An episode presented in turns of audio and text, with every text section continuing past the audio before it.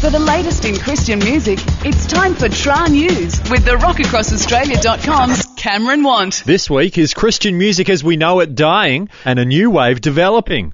And a CCM legend who's recently been working with Peter Furler launches his latest movie. Christian music is failing to create new fans, according to Tauren Wells, the lead singer of the American Christian pop act Royal Tailor. Speaking to Behind the Music, Wells says that when you look at mainstream music today, a key priority is to capture the attention of young people. He says this doesn't happen very often in Christian music.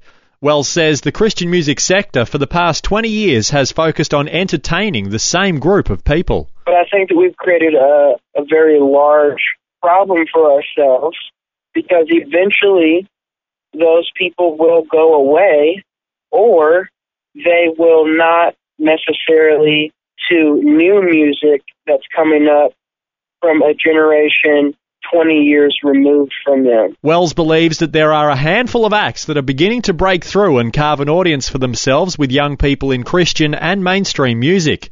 He cites TobyMac, Capital Kings, Jamie Grace for King and Country, and his own band Royal Tailor as being on the cusp of a new wave bringing Christian music to new audiences. That's why I think it's awesome that artists like TobyMac are transcending all of the age barriers, the musical barriers, to present a new era of Christian music that I would say Royal Tailor is a part of. Eventually, I believe that it's going to get to the point where our music can't be ignored because it is the cultural medium of the day. Like Royal Tailor and TobyMac, a number of homegrown acts are beginning to develop a youth following in both Christian and mainstream circles. These include Daylight Hours, Jade Diary, and Steeplejack. This week, a band from Queensland's Sunshine Coast named Sealophonic launches its first national radio single, Hollywood Kids.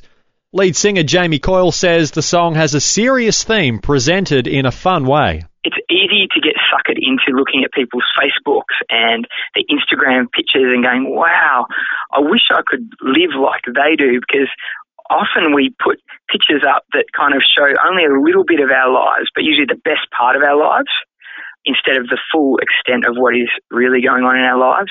And the whole idea of the song is us kind of saying, let's live as we really are rather than the highlight reels of everyone else's lives. Sealophonic will launch its new album, We Were the Kids, in March at the Forest Edge and Easterfest festivals.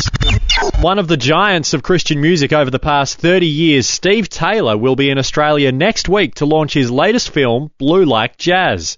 The American singer, songwriter, and record producer who's attracted a fair amount of controversy for his music is now a film director, and it seems he's attracting more controversy.